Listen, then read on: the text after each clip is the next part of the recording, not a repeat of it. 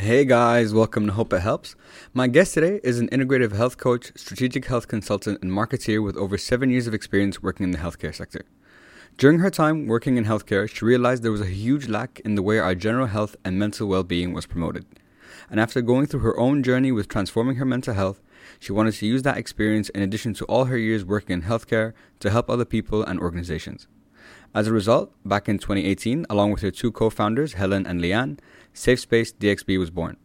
What initially started as a social initiative has now transformed into a successful business, leading the charge in bringing awareness to mental health in the working environment and providing organizations with the tools and knowledge to kickstart their transformations. During this episode, we discuss her career experience working in healthcare.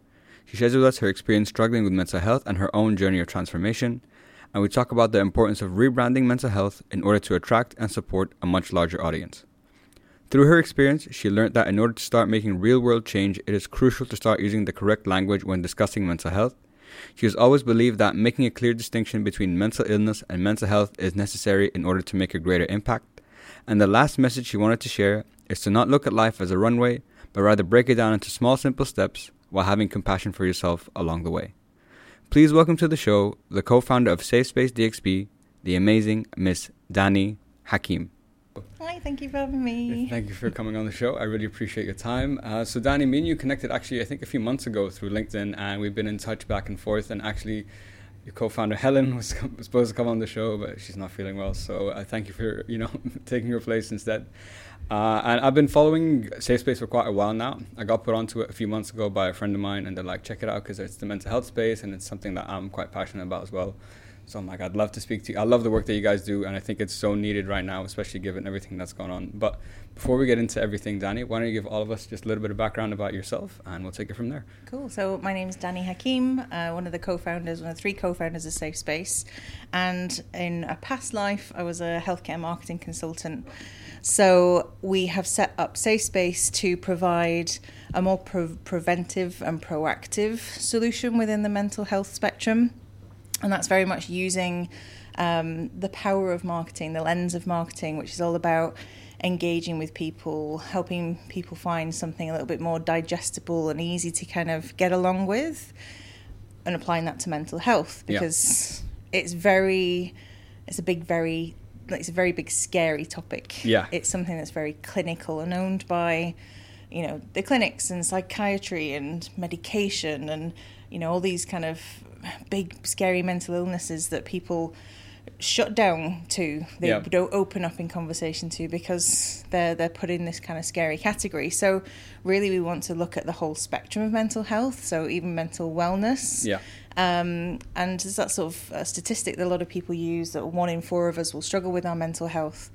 What about the other three in the four? We all have mental health. Yeah it's all available to all of us. It's just as present as physical health. What are we doing to maintain it? What are we doing to understand it yeah. and engage with it? And hopefully, through doing that, we believe that we'll be able to prevent a lot of you know worries from escalating into mental illness yeah. where possible so working quite closely with clinics and clinicians mental health professionals experts coaches therapists counselors to bring together this platform of content for people to interact with. Yeah, and I think you mentioned a very good point about you know the one in four, but what about the other three? Because people use that statistic and you forget that mental health is. I think a lot of people have a perception of mental health is like something quite traumatic, but also tr- the concept of trauma is very subjective. Any little thing can be considered a trauma too. It doesn't have to be such a mm-hmm. huge traumatic experience. So I totally, I totally agree with that point. And you said something interesting because I listened to actually your podcast with Mimi, who yeah. I've also had on the podcast. So was, and she's she's amazing, speaking she's about empathy and so on. And you said something on the podcast which I thought was interesting that advertising misses the mark when promoting health. Now I was thinking, I'm like, that's actually quite true. Mm-hmm. So the question I have is, why do you think that is? And given everything now that's happened this year specifically, how do you think that's changed? So health is a trillion million billion dollar industry. I don't know the figures. There's a lot of cash that's out there. Companies that are profiting from um, sowing the seeds of doubt into people that they're not healthy enough, or they're not fast enough, or they're not thin enough, or they're not good enough, or they're not this enough, in order to be able to give them a solution, their True. product. Yeah. So I think we've kind of got really in a position where because we started with like the physical health re- revolution first and now we have this really hardcore media instigated view of what health looks like. And now we're kind of moving into more of a mental health. So people are kind of like waking up. People are becoming more Mm. aware of you know their body as a holistic being. Yeah. everything's just jarring and mismatching. So I've I've been, let's say, both disillusioned and inspired by that kind of progression of what health is, because I think again, it, not just mental health, but health is a very subjective term. It means different things to different people. Of course. People can look at me and think that I'm not healthy because I live in a larger body, but I do things differently to how the next. We're all unique. We're all very different Yeah. you know and i think because we have this perception of what health looks like it's very difficult to see that dimension of what health actually is Yeah. i have truckloads of healthy coping mechanisms i you know treat my body with respect and i'm kind and i'm compassionate and to me that's what health looks like but actually on the outside that people can't really see that depth Sure. you know Yeah, yeah. so I think we have lost our way a little bit. Um, again, coming from a healthcare background, working very closely with clinics, hospitals, um, you know, big pharma groups, trying to really understand what is at the core of this. Does do people really in these businesses want people to be healthier? Do they truly believe that what they're doing is rolling up to make people healthier? And use those speech speech quotes around For sure. healthier because it's subjective and it's Yeah. different for us all. So I think the whole transformation that we're on at the moment, where we're looking at mental health and what, you know, this is going to be the decade of mental health, 2020 really set us up for, um, For sure. the catalyst and threw us in at the deep end without an oxygen mask. And I think it's really just bringing it back to self awareness. So it's not about health anymore. It's just about being in our own world, not even our own bodies, but our own world and figuring out what that looks like and knowing ourselves. Yeah. Because I think we're quite far in a lot of times from where that sort of core is at at the moment. Yeah, and I think uh, I totally agree with that. Actually, I think there's still a lot of work to do. But now the conversation, I think, is in like it's very out there. Like a lot of people talk about mental health. It's not. Um, it's not as what's the what's the word like airy fairy as it used to be. There's actually now like companies and there's actually people in that space that are actually doing good work to promote that. And that actually moves on well to my next question. So we all talk about breaking the stigma behind mental health. It's, everyone calls it a stigma, and I've spoken to many people on the podcast about this. And one of the people I had, Ali, who actually you guys actually spoke to as well, was talking about how breaking bringing self awareness and breaking the stigma is great, but how do we now translate that into actionable change? What he was saying is to start putting in programs in like schools and you know in businesses, especially like in schools, because if you've grown up with like training or awareness about mental health and like your emotions and how you think. Later on if you extrapolate that people are going to be more aware like the next generation and so on. But what do you think in your opinion are the steps that we need to start taking to actually make that change instead of just making awareness? Yeah, I think uh, we, we don't really like talking about the stigma because I think it gives it more airtime than it needs. yeah. I think um, I was talking about this the other day, and I can't remember who I was talking to about it, but the the cultural differences that obviously we expect, experience here in the region are a little bit different to the rest of the world. We have to be mindful of where they came from. We have to be mindful of where we got, how have we got to where we're at now, where there are still people in society that believe mental health is a myth or Yeah, that it's a yeah, curse or that sure. it's and whatever it, whatever whatever that train of thought is and but i think in order to be able to you know a lot of the language we use against like let's you know tackle stigma or fight stigma or break stigma you're going at it with the same negative force. Whereas actually if you you know if, if that thing was like a, a small vulnerable child you would want to go at them with open arms and you would want to learn about their history and hear stories of where they came from in order to then be able to sow seeds in order to be able to make that transformation and action happen. So I believe that action can happen in lots of different formats and has to happen in lots of different formats because again humans are unique and we're all on a different yep. journey and we're all on a different path and from a different culture and a level of understanding of what that means. So if we came at it with one solution it wouldn't be enough. Yeah. And that's why it's so important that people like ali messages like mimi's uh, the work that lorna's doing and that we're doing like it's all important because everybody needs that safe space. Everybody needs that little community that they can hear that person's message or that perspective, listen to it, hear it, have space held for them that they can go and interact with it, and then start their own journey. But really, it's for like people like us to sow the seeds. We can't drag people 100%. to the to the finish line. Yeah. You know, we can we can put it out there and allow that sort of message to blossom but people have to be ready to transform. You can't make them transform. 100%. So I think that having lots of initiatives at, at every level are, is important. I think that, um, and great that governments are starting to get behind this. Yeah, yeah. I think one area challenge that we do have in the region is around funding, especially for sort of grassroots initiatives like this. In the rest of the world, um, these areas are kind of prioritized as almost like budget items. And it's happening. It is happening that more is becoming available. Um, and even from like a business perspective i think more organizations we're seeing specifically because that's our area is that they're realizing that it's good for business. Yeah. governments should realize it's good for society. Families should realize it's good for cohesiveness and connectivity. So once people are aware of the benefits then hopefully we can get a few more people on the train. Yeah, and I think, and I think you made a very good point that you need a lot of voices and a lot of different voices because, like, even from the people you mentioned, like Ali might say something that someone might resonate with that's maybe from the same background or so on, and me might say something that someone else would resonate with. So you need the more people that are putting that message out there, the bigger the audience that you can bring in, and hopefully from that, that's when the change can like start to happen. Yeah. And I had um, Dr. Salihad, who's the founder of Lighthouse, on the show as well, and she said something that always stuck with me because I'm I didn't expect her to say it. She was like, "I don't like the term mental health."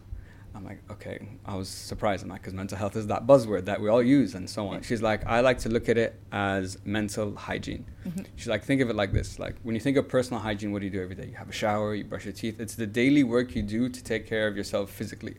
So she's like, you have to look at mental hygiene or mental mm-hmm. health in the same way because I think when you shift it from mental health to mental hygiene, your perception of it changes mm-hmm. because it's a lot more relatable to you that because you do personal hygiene every day. What do you think about that? Do you think that holds true, or what would you say? Yeah, for sure. And obviously, Dr. Salihad is the queen yeah, of, yeah, of this yeah. in, in this you know in this space. So yeah, for sure. You know, and I'm I'm totally on that train of thought because we think about, you know, and I've said this before, like we care about our dental health more than we care about our mental health. You know, we're going to go to the dentist for our six month checkup without even thinking or considering that that's a weird thing to do. We brush our teeth every single day, most time twice a day, because it's, you know, been drilled into us from a young age. Exactly. So um, I'm all for throwing out terminology that doesn't work for moving people closer to, uh, you know, more conscious society. Yeah. Um, and and we've we've talked about this from a safe space perspective. Again, from the, um, our marketing lenses, what we're trying to do is rebrand mental health. So whether it is through terminology, labels, the visuals, the content, the word, like everything that you see surrounded in this space, however people can in- interact with it and engage with it is you know is better for us. For sure. So if that term works, you know it's, it's good to help people to understand. And you know i think there's there's going to be so many different ways to approach it. I think it's just bringing it down to a level that helps people to first of all first step see the difference between mental illness and mental health yeah because yeah. that term is used as a catch-all and that's really dangerous because that isn't sort of a true representation so yeah whatever we can do to, to mix up this terminology to switch even one person on to a daily practice, I'm all for it. Yeah, exactly. And I think that's you made a very good point that you have to really bring it down and and I think that's a crucial distinction between mental illness and mental health because when someone typically says you're struggling with mental health, the general I'd say the general population would be like, Oh, that's a mental illness. There's something wrong with them, but that's not true. Like if you suffer from anxiety, just anxiety, which is something I, every human, it's a normal human emotion that we all experience at different times. Yeah. And what I've learned in my experience, with my own experience with uh, mental health and speaking to a lot of other people, is that anyone who enters this field has their own unique experience. There's a reason you went through something and you made a transformation and you're the person you are now and you want to share that message with everyone because you know a lot of people probably are feeling the same way.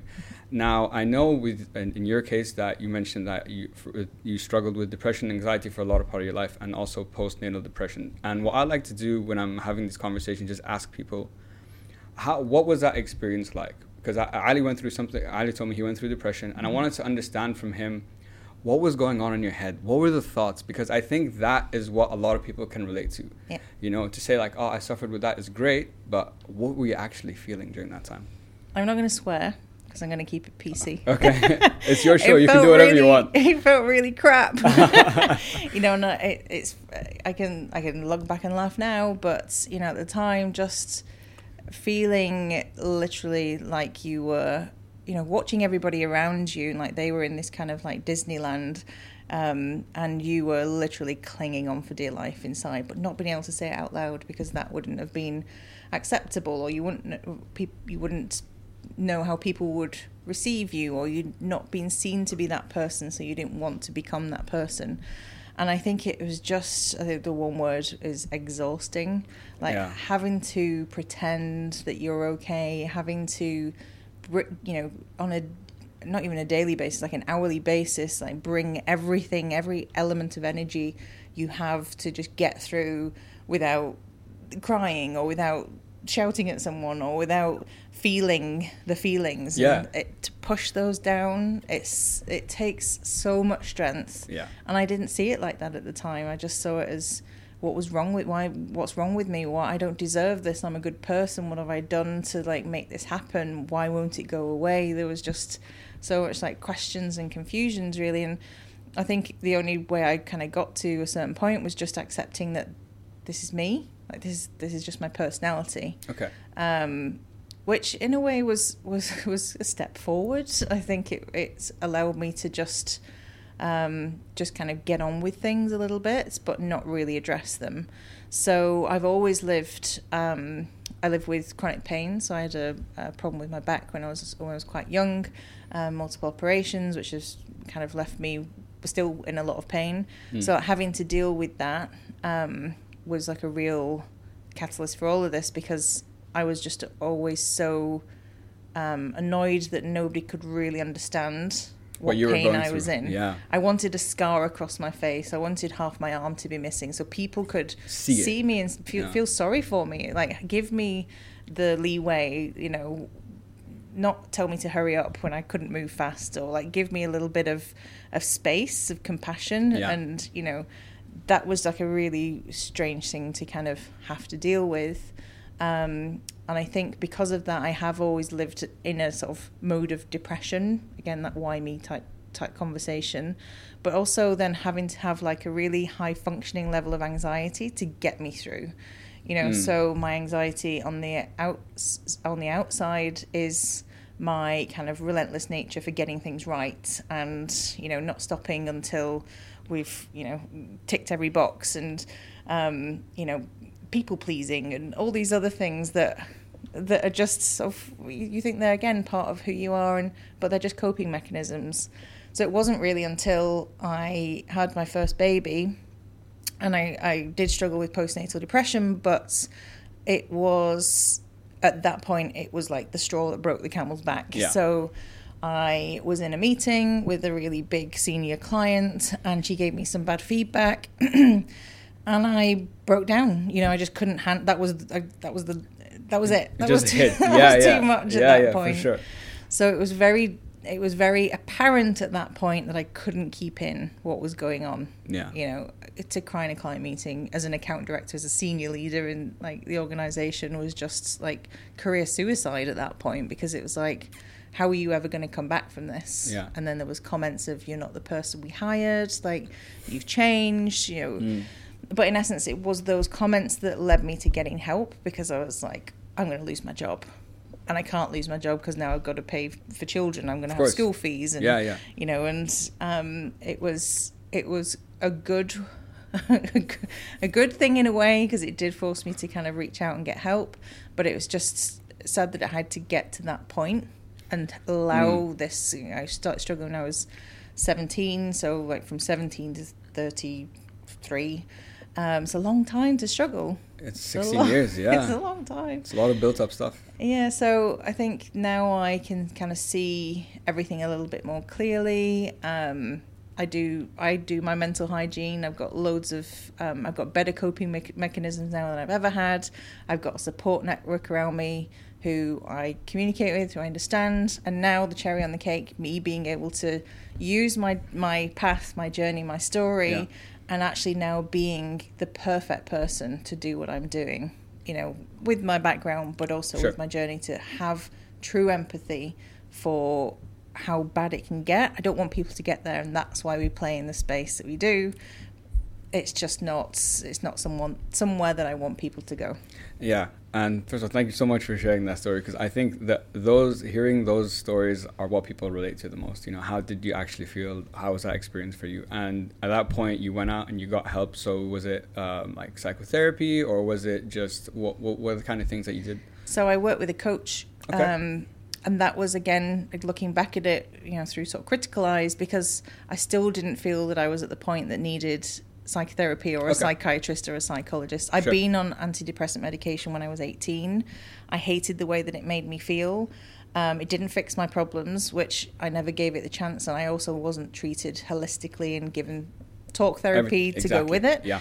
Um, but it was it it was just the way, the more like socially acceptable way that I felt that I could start this process. Mm. Yeah. So I chose someone and kind of again, I don't know, the universe kind of threw us together who essentially on the outset had this um, the marketing that she was doing where it would have made me a better a better more like executive coaching was Okay. was even in in her spectrum um, but it would would have made me a better person in those senses not I'm here to to solve your mental health challenges Yeah. so that's kind of why I felt that I could start Ah, there okay. Okay. um, I only actually had therapy for the first time in July this year really? Okay. yeah, which is quite ironic, isn't it? so I'm running a mental health initiative because I, I have developed this tolerance, not resilience, but tolerance for just getting getting through. And Yeah. it's now only, you know, throughout the lockdown and actually really wanting to go a lot deeper into sort of some of the, some of the um, the the ways I've coped and trying to kind of get to the root of those. So now I'm like an open book. I'll, I'll try anything, and try anything and everything, um, because I see how it's going to make me give me the ability to be there for my friends, family, Um, and essentially for safe space. Yeah, no, no, that's true. And on the therapy part, so this was the first year that you went. This was the first year I actually went to therapy this year too for the first time. Yeah, thank you, thank you. And I went to uh, Lighthouse, so that's how I you know found out about like all this kind of stuff. Yeah. Um, I've been thinking about it for uh, a couple years, but it was n- I never reached the point that I'm like, okay, now I really need it. And this year, I think like many people, and sounds like you too, I just reached the point I'm like, okay, I don't. I've read the books. I've you know watched the talks. I've done my like I have the awareness, but that doesn't change anything. And for me, it was an amazing experience. It was, it really helped like bring. I don't think it cleared everything, mm-hmm. but it definitely removed a lot of the blocks that were there before and changed my perception on a lot of things. So how, how I did four sessions, and for me, I felt I got to a point. I'm like, okay, that's enough. How many sessions have you done? How how's that experience been for you now? Being able to actually just voice all these things that you've been like using to just cope instead. Yeah, so I um I've had weekly sessions. Okay. Um, from I think it was like July onwards, like every single week, because I, um, and it's funny the the how I actually got to that that session is again through my back pain. So and I was really I've been doing a lot of reading around like the mind body connection, Mm. and realizing that a lot of my pain is held tension from again. Um,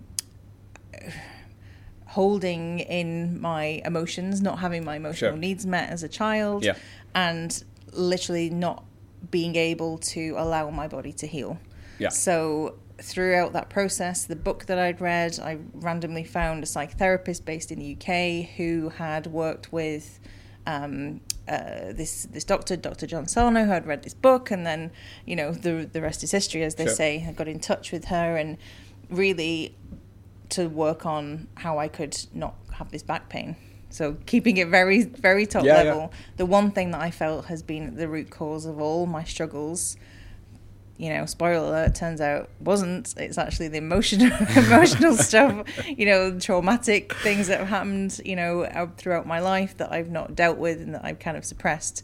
So, I probably need to be in therapy for the rest of my life. But I enjoy the relief that it gives me on that weekly basis now. Yeah. So some sometimes I do feel like, oh, I don't have anything to talk to her today, and she always asks me that question, "How are you today?" And sometimes she's like, sort of like quite pensive. She's like waiting for like a a, big explosion from me, and I'm just like, yeah, I've been I've been okay this week, Yeah, yeah. Uh, you know. And then okay, there's a little bit of probing, and there'll always be something that I've learned from that week, or something that For I've sure. been through that week that Yeah. Caused me to feel X, Y, Z, and how I dealt with it at that time, or what it's made me realize. So it's been a, a journey of realization that there's been, you know, there's an opportunity for me to, you know, as much of this as possible in order to be able to really deal with deep rooted stuff that I've just kind of just Yeah, we are. just kept Yeah. kept under wraps for a long, long time. Yeah, no, I, I, I- I resonate that a lot. Like when I had my first session, I've, I was never, I've been, I'm quite an open person, so going to a therapy session, I think sometimes you know they have to like pry out knowledge from you. I came and I'm like, this is everything that's going on, and like I just spoke, but I must say it was very, um, rel- uh, what's the word? Like I guess it was a relief to speak to someone that I didn't know, which was I thought was great, and so there's no judgment behind it, and it's we're tackling an issue, not like me as a person, just like the issue behind it. So I thought it really helped me. And because of that, I actually uh, last six months I'm now certified as a hypnotherapist because I'm like that helped me. So I'm like I want to do the same for like other people. Um, and when you were talking about the mind body connection, what I learned in hypnotherapy, it's blown my mind on how much that connection is. Like I've read books about it, like the body keeps the score and so on. So I understand it is there, but going through that course and learning, you're like, wow, there's so much more behind this Yeah. than like you ever think. And like you, that, that was that's why when you're talking about it was the back pain, but and then you're like, it's actually the emotions. I'm like, yeah, I. I, figured it would be because that's that was what I learned as well. Yeah. Um, so you guys said with Safe Space, you said something on uh, Mimi's podcast, and you said which I resonated with because I think about it in the same. I was relating it to like my therapy stuff. You're like, I work. We want to work with people who like share our vision or like share our our message, and we don't like. Our job is not to like convince other people, and I think that's the same applies to hypnotherapy because I think with hypnotherapy in particular, there's a stigma around it. People are like, oh, I'm hypnotized. I'm gonna like bark like a dog and stuff. I'm like, no. I'm like, I don't blame you for thinking that way because that's how I used to think as well. So, working with people that share your vision, I get, and I can see w- that would be like an easy conversation, and the benefits are a lot more receptive and clear. But the question then becomes, if we want to grow, if we want to start growing this awareness and growing that, we have eventually we're gonna have to start convincing those people that we don't want to convince. So, what do you think? We need to start doing to start dragging those people in or to start being like guys by the way you should take Yeah. a look at this So I think we can't drag people. I think we'd probably get arrested for that. so I'm gonna like. Um, there's Nudge, something that yeah. So I think there's like something that um I don't know. It's like what my mum always told me about boys, and she was just like, always make them think it was their idea in the first place. So Ah, negotiation tactics nice yeah, so I think um, what we're doing at Safe Space is really kind of making it as attractive as possible. Yeah. So like when we in the good old days when we used to have our meetup group at Tanya's Tea House, like couldn't there be a more lovely place on the planet to talk about our emotions than Tanya's Tea House? It's pink and it's wonderful and it's you know these amazing photos on the wall. Like we want to put mental health in places where people don't expect them to be. Um, We want to kind of make it a party that everyone just wants to turn up and be on the guest list for anyway. So I think it's about making our product as good as possible Sure. in order for, for for for those stragglers, let's say the people that are on the outskirts, to hear literally through that word of mouth, through like, oh, I went to this session the other day, kind of blew my mind, wasn't expecting it. This happened. I learnt this. Oh my gosh, that's really interesting. Hmm, let's, you know, and let that ruminate a little bit. But I think part of our strategy is, um, and completely, you know, intentional when we started working with um, businesses is that's where we can kind of prey on the unexpected. Because people go to work and they're just assuming that their boss has their best interest at heart and then safe space pops up with a wonderful interactive session now a virtual session and they'll almost kind of like bamboozle them a little bit. They're in the session whether you know so i, I kind of joke and jest it's, it's not done in that way but in a sense that when we're at that work in that different culture it's not necessarily just something that was our idea in the first place. Yeah. So this is why we're working with businesses, HR leaders, people, people who want to be able to make sure that their business is, you know, thriving and part of that, as, as, as different as we can kind of split it, is mental health is good for business. If you Yeah. have a an, a workforce that feel more fulfilled, they're going to be more um, creative, more innovative, more productive. Benefit, benefit, benefits. Too many to mention. Um, so by having s- s- sessions that we um, again that sort of mystery of mental health we, we're not going in there talking to them about depression anxiety and stress Sure. we're going in there talking to them about stuff they do every day like sleep Yeah. um, like relationships like self-esteem and self-confidence and again package it in a way like oh i could do with more self-confidence Mm. So this is how we're going to give it to you. So if we address those areas of people's life that are a little bit out of balance or they want to be better in that essentially will roll up to better mental health. So again it's the sneaky Yeah, the yeah. sneaky back route um, of trying to kind of get this message across because we don't necessarily want everybody to um, you know get on board with with this topic or I don't necessarily think that everybody has to get into therapy but I think we do need to sleep better and we do need to eat better and we need to have confidence and self-esteem and better relationships and better communication and then organically you know we'll heal the world but Yeah. that's Yeah. our kind of starting place Yeah, and I think you guys are doing a really great job in tar- using using the right topics when you go into those conversations. Like you correctly said just now, it's not about talking about depression and anxiety. You want to talk about something that when I go to work every day, what am I feeling? That stress, oh, I have a deadline, or the pressure from my boss, or like, oh, my, I'm upset with my colleague, whatever, or whatever it might be. And I think what you guys are doing, addressing those topics, makes it a lot more relatable. And on some level, I think everyone faces it, mm-hmm. but sometimes you're not aware of it. And bringing that, I guess, to the forefront to make one person in that, you know, in, in those workshops be like, oh, I, actually, I do feel that stress, and oh, that's why it's affecting me. You know, it's it's a ripple effect. And like you said, you want it to grow organically. And I know you guys like to use um, data, like actual data, because you said mental health is good for business, which it is. yeah But is my question to you is how effective has using the data been? Because because I, I look at it on like let's say we have a guy who's a company who's like 50% there 50% convinced about mental health. Does in your experience has the data been enough to like push them over when you show them actual like numbers or is it there's still a like another step that we need to take after showing you that number Yeah, we, you know, everybody, um, you know, from a statistics perspective, from a you know data perspective, the more the merrier. So Sure, if you've yeah. got case studies coming out your ears, if you've got stats based on you know populations of thousands of people, um, you know, case studies like businesses that are the same as theirs, people will obviously a lot more easy, easier, easily buy into this. So there's not enough, and we're kind of working on that. Also, from like a research perspective, there's still not enough um, research that's regionally like based. There's lots of kind of Actually, that's true, yeah. um, there's a really important study that Deloitte did on the return on investment. Um, organizations that are investing in mental health, but it's all based on organizations in the UK, and then the studies, lots of studies based on the US. So when it comes to here, we need to give people as little get out of you know get out clauses as possible. Say, oh, well, that's in the UK, that's not us. Mm, yeah, you know, yeah. that's the US, that doesn't represent us, and we need to be conducting that research here to be able to say, this is what's happening. This is um, our plan of action, our methodology. These are the results. You're going to be one of those results too. Would Yeah. you like to get involved? So we do at this point in time, and and actually the other thing is everything's changed. you know, so even if we did have research, you know what we what I'm looking for now to put like storytelling together is research that has been released in the past, you know, weeks. Yeah, yeah. Puts into consideration a ridiculously traumatic event that everybody's just experienced for a ridiculously long amount of time. So you know, we we don't have we don't have the numbers. So sometimes we require a little bit of faith. And I think it is, and this was like along the like minded people.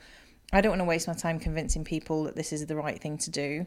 People people need to come come a little bit closer to us and understand for whatever reason, even if it's it is just financial bottom line reasons, or you know their competitors doing it so they want to do it too, or you know the the reputation of their company through their employees' eyes is terrible, so they want to give them something to do. Okay, yeah. let's start there. Let's start there, guys. But the key thing is that whatever we're doing is not a band aid. This is a long term strategy. This yeah. is a slow burner. This is not going to be a magic one that we wave overnight. So come with realistic expectations as well. Have the vision, do your research, and then you know, it, it is going to be those more forward thinking leaders that are going to be the ones that implement this in their organizations. Yeah. And that's the people that we want to play with for now. And we show that it works, we get more data, we prove it, and more people can kind of come and join the party. Yeah, it's just like, yeah, it's like a building block effect. And what you said about like having, do you think, I think the point you mentioned that we need data about here I think that's very important because I don't think there is data available about that. Um, you would know more. That's your space. Yeah, but it's not something specific. But I know you guys actually do surveys, right? Or like assessments that you like send out to companies. So is there anything from the data that you guys have gathered or the feedback that kind of surprised you, or is there an area that like people seem to be a lot more drawn towards? Um, it's not surprising, I suppose. Like really, the the key to our audit is to measure the psychological safety within teams. So okay. we're talking about is there trust, is there communication, is there, uh, you know, can you be vulnerable? Can you talk about your mental health? Just for us to understand the lay of the land. Mm. Sometimes it will kind of come up in those situations where, you know, as much as the the you know the manager who sits on his kind of throne believes that everybody trusts you know there's been a there's been a break of trust even if it's between HR and and the employees once in a blue you know many moons ago and people can't get over that. But sometimes it's not even what's happened in that organization. It's where people have been in the past. And i think because like turnover is a lot higher than it used to be our generation we move around because we're searching for you know the dream job. Um, and even if we've worked at a company down the road where our hr manager screwed us over we come into our new job with potentially that, with, that, with that, yeah exactly. Okay. so it's difficult for us to really just you know look at one organization as a little island because there's lots of stuff that's kind of happening um, around that. So, like some of the key indicators that we've we kind of put in there but didn't realize how powerful it would be is reputation. So, one of the questions in our audit is how positively do you speak about your work, your colleagues, and your management outside of work? Um, and you know we all gossip we all have a little bit of, of course, a you yeah. know a rant now and then to get it off our chest but i think that is is something from a managerial perspective where it really kind of transforms i think even these sort of things that you would think would be actually more higher up on their pecking order of like trust and communication if people are speaking badly about it it hits the core somewhere different mm. where they're like oh right okay yeah we need to address this because this is not good you know, for yeah. business. This is not what my aspirations were for being, you know, a company owner. Yeah. Um, and then I think the other the other key thing is about how like the honesty around mental health. Um, we ask a question: um, if you took days off um, due to your mental health, or you've been unproductive due to your mental health, were you transparent about the reason with your with your like line manager? And even like some companies that do have like mental health policies, like mental health days in place, still have people that can't be truthful about it. And again, I think that's not the island of the organization; it's the island, it's the, it's the, the, world island picture. that we live on. Yeah, yeah. That people still, um, you know, are in a place where they, you know, it would be easy to say I've got a migraine, then you know the wheels are falling off, and I just need a day to get myself back together. So, I think what we've been through recently. Um, has really personified that because at the moment nobody wants to be the weakest link. There's so much uncertainty in you know jobs that if somebody says actually I'm struggling with stress and anxiety or I've been having therapy or I'm you know I'm on medication now and they really don't have full trust in the process that that's not going to go against them as being a weak link because we still have this underlying concept that somebody who is stressed, anxious, you know, medicated, you know, in therapy is not as functioning as somebody else. Yeah. When, you know, I can challenge that. I'm, you know, I'm in therapy, not I'm medicated with supplements, but, you know, I am going to be a better employee than anybody who's denying themselves that kind of fact Yeah. in order to be able to just show up at their job. Yeah. So it needs that bit of imagination, I think, from an open mindedness from employers to really be able to, again, go a little bit deeper and further with that and get the right people for the job. That's. I think that's, a, there's so many good points there. Uh, first of all, something I never considered, and I've been reflecting on, on it myself as we've been speaking, is the baggage that you carry, and that is something that I know I have, but I've never thought of it in that way. Uh, like for example, like the corporate world for me is I had you know an experience there, and I said after that I'm like I, I never need to be there again. You know, I'd rather work in a startup for the rest of my life if I have to. Um, but I never I never thought of it in that way until just now that, oh, this is baggage I'm carrying. I thought now this is just a perception I have. I never looked at it as baggage. So that's really interesting. And I think the point you mentioned about not looking at it, you can't look at it as an island. You have to really look at the bigger picture in order to understand what's happening on that island. There's a lot more that goes into, oh, this is just this company that's doing this or whatever. And one thing you said, which I think is priceless, is reputation. You ha- like, I can I don't know how many people I could speak to honestly that could look at it kind of be like, yeah, that's you know that's good. Whether you're working there or have left, not I don't think many people can say that, and that's a shame Mm. because again we spend I don't know most of most of our lives at work. I don't know what the the statistic is, but I know it's a lot Yeah. of our time at work anyway. So if you're in that environment, you're not feeling too good. Like all these things are playing into it. It's not. It's, it's just not a good way to like I think go about it yourself or for the business. Yeah. And I know, so Safe Space, you guys have been going now for two years, about Yeah. two years. And what I love what you guys said. Um, it's not training; it's life changing. I'm like, that's the best marketing phrase I've ever heard. That's fantastic. And you also mentioned on Mimi's podcast that what your mission is to take something mystical and make it something practical. You know, to demystify all this like the airy fairy stuff around mental health. Yeah. So, I'm curious. From when you started safe space, you probably had a perception about mental health. And now, uh, unlike in business and, and personally, and now here we are two years later. Personally, you've gone to therapy, you have a new perception of mental health, but also in a business perspective. What has been the biggest learning for you, or what, was, what is something that has completely, your perception has completely changed from when you started to where you are right now? So, Safe Space started as a community initiative. We weren't a business. We never had aspirations of being a business or a social enterprise. Um, we weren't about generating revenue. We were just about helping people. It was a noble cause. Um, brought together of people who had, you know, walked that walk, um, bringing together professionals that could talk the talk, and just creating this ecosystem that worked. So everything that we did is uh, completely free of charge in the community. People would attend for free.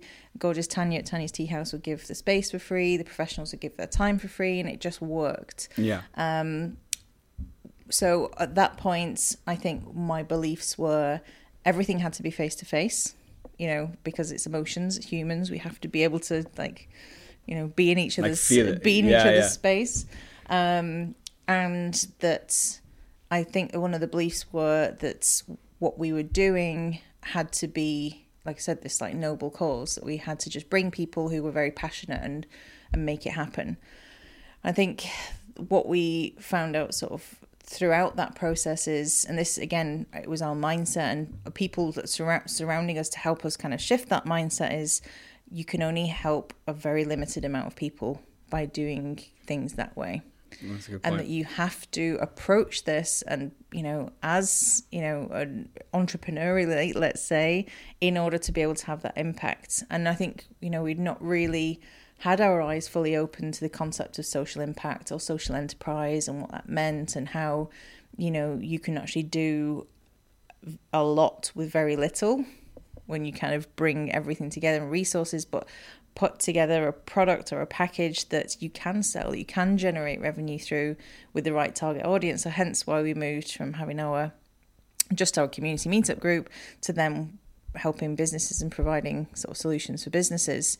Because what does that do? It helps us to keep the work that we do in the community free and it helps us to do even more of the work in the community. So it's always our why it's it has changed but it's it's at the core of everything we do. So we work with organizations to keep doing more of this stuff and that's essentially our new ecosystem.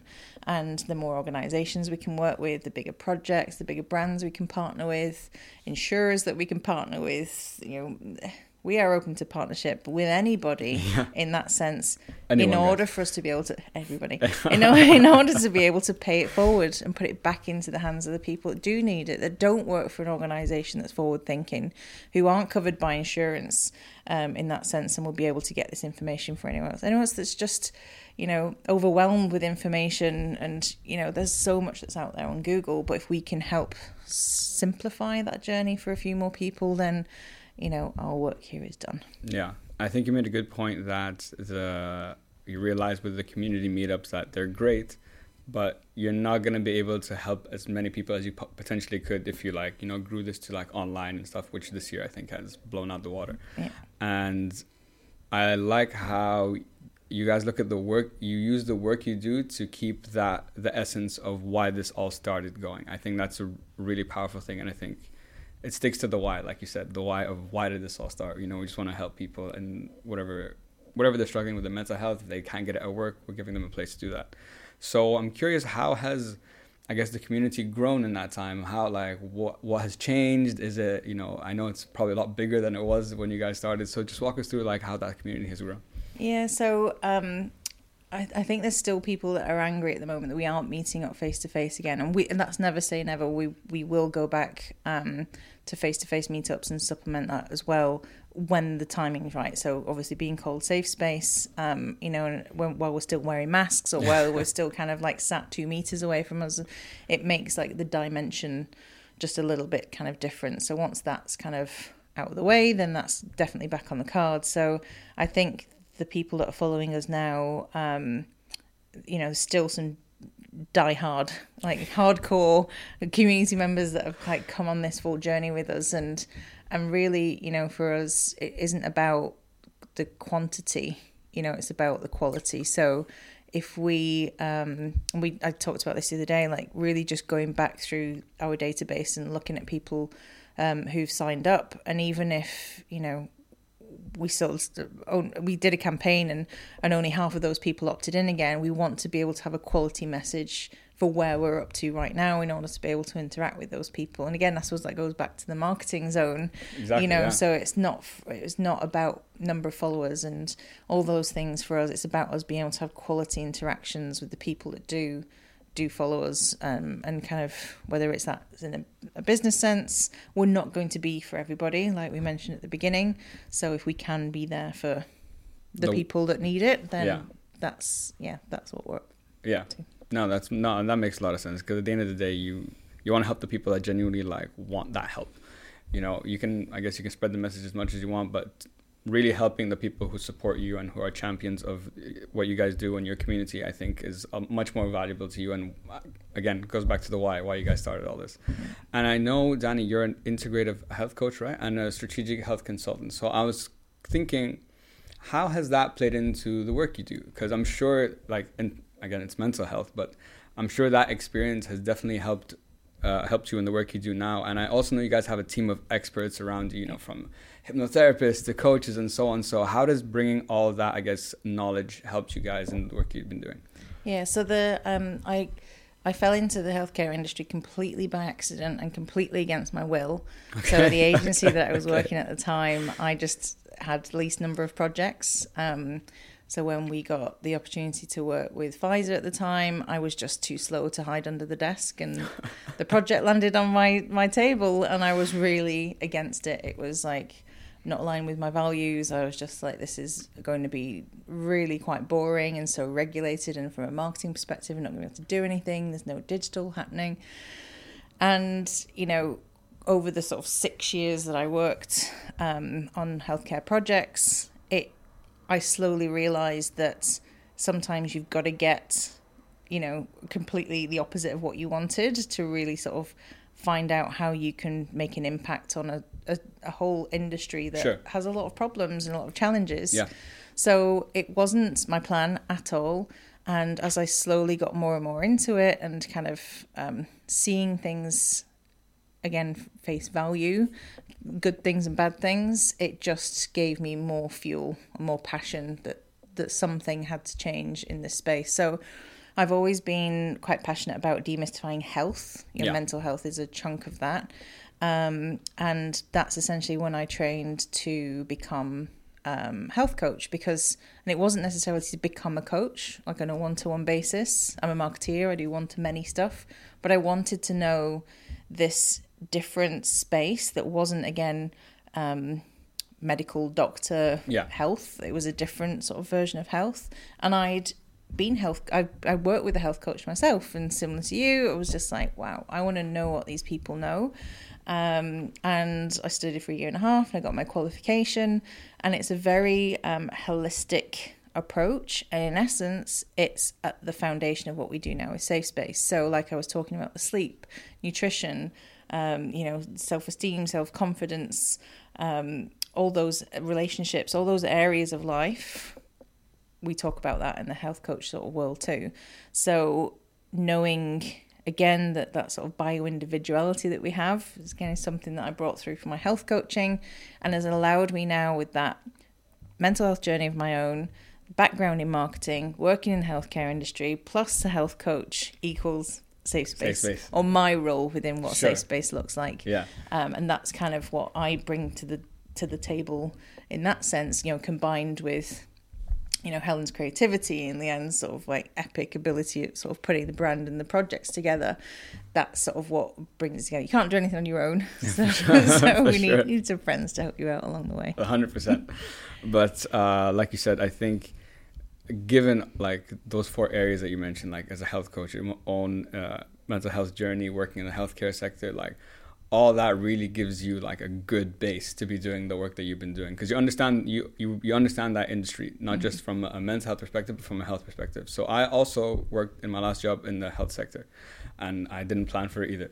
But uh, I was in sales, so I was selling like a platform for companies to do uh, med- uh, clinical trials. So when you were talking about like it's hard marketing and that, I'm like, yeah, I remember those meetings, sitting down with like our marketing director, and to be like, man, how are we gonna like market like this? yeah, yeah, exactly.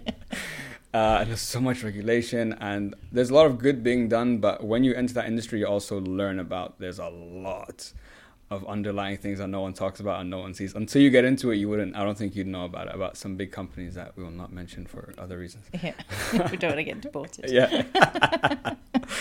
uh, Danny, I want to be conscious of our time today, so I've just got two more questions for you.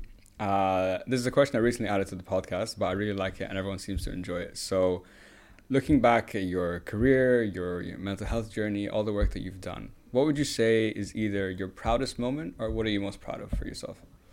Oh, that's a tricky one, isn't it? Um, I'm I'm just proud to still be standing. Like I know that kind of sounds a little bit cliche, but I shouldn't be, and I am. And I think having transformed what I've been through into what my future's going to be, like that is an epic achievement. I mean, it's you know it's daily progress, and sometimes it takes more energy than other days to be able to kind of keep on that track, but.